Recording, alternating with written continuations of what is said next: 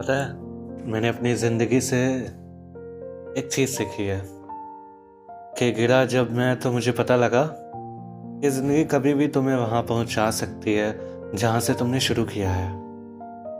तो कभी भी अगर कोई लम्हा जी रहे हो ना तो उसे इस तरह से जीना कि वो वक्त दोबारा आए ना आए, तुम्हें कभी कोई पछतावा ना हो।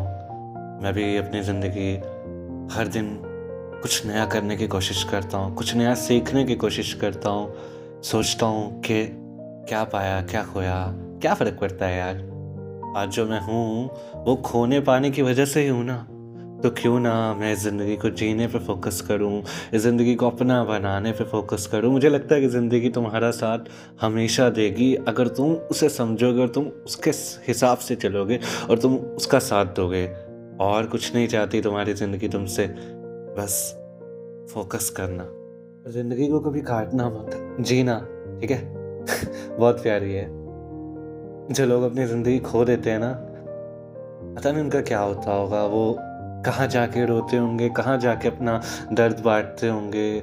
पर देखो ना यार, हमारी साँसें अभी भी चल रही हैं। हम अपना दर्द अपनों से बांट सकते हैं, खुद को बता सकते हैं, खुद से प्यार कर सकते हैं, खुद को जता सकते हैं कि हम क्या कर रहे हैं, कि हम क्या कहना चाह रहे हैं।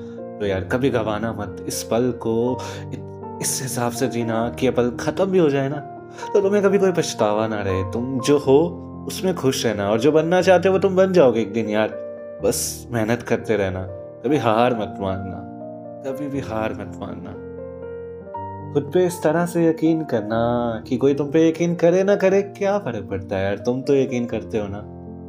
बस इतना ही कहना चाहता हूँ कि सपनों को हकीकत बना सकते हो। बस कभी कोशिश करना मत छोड़ना।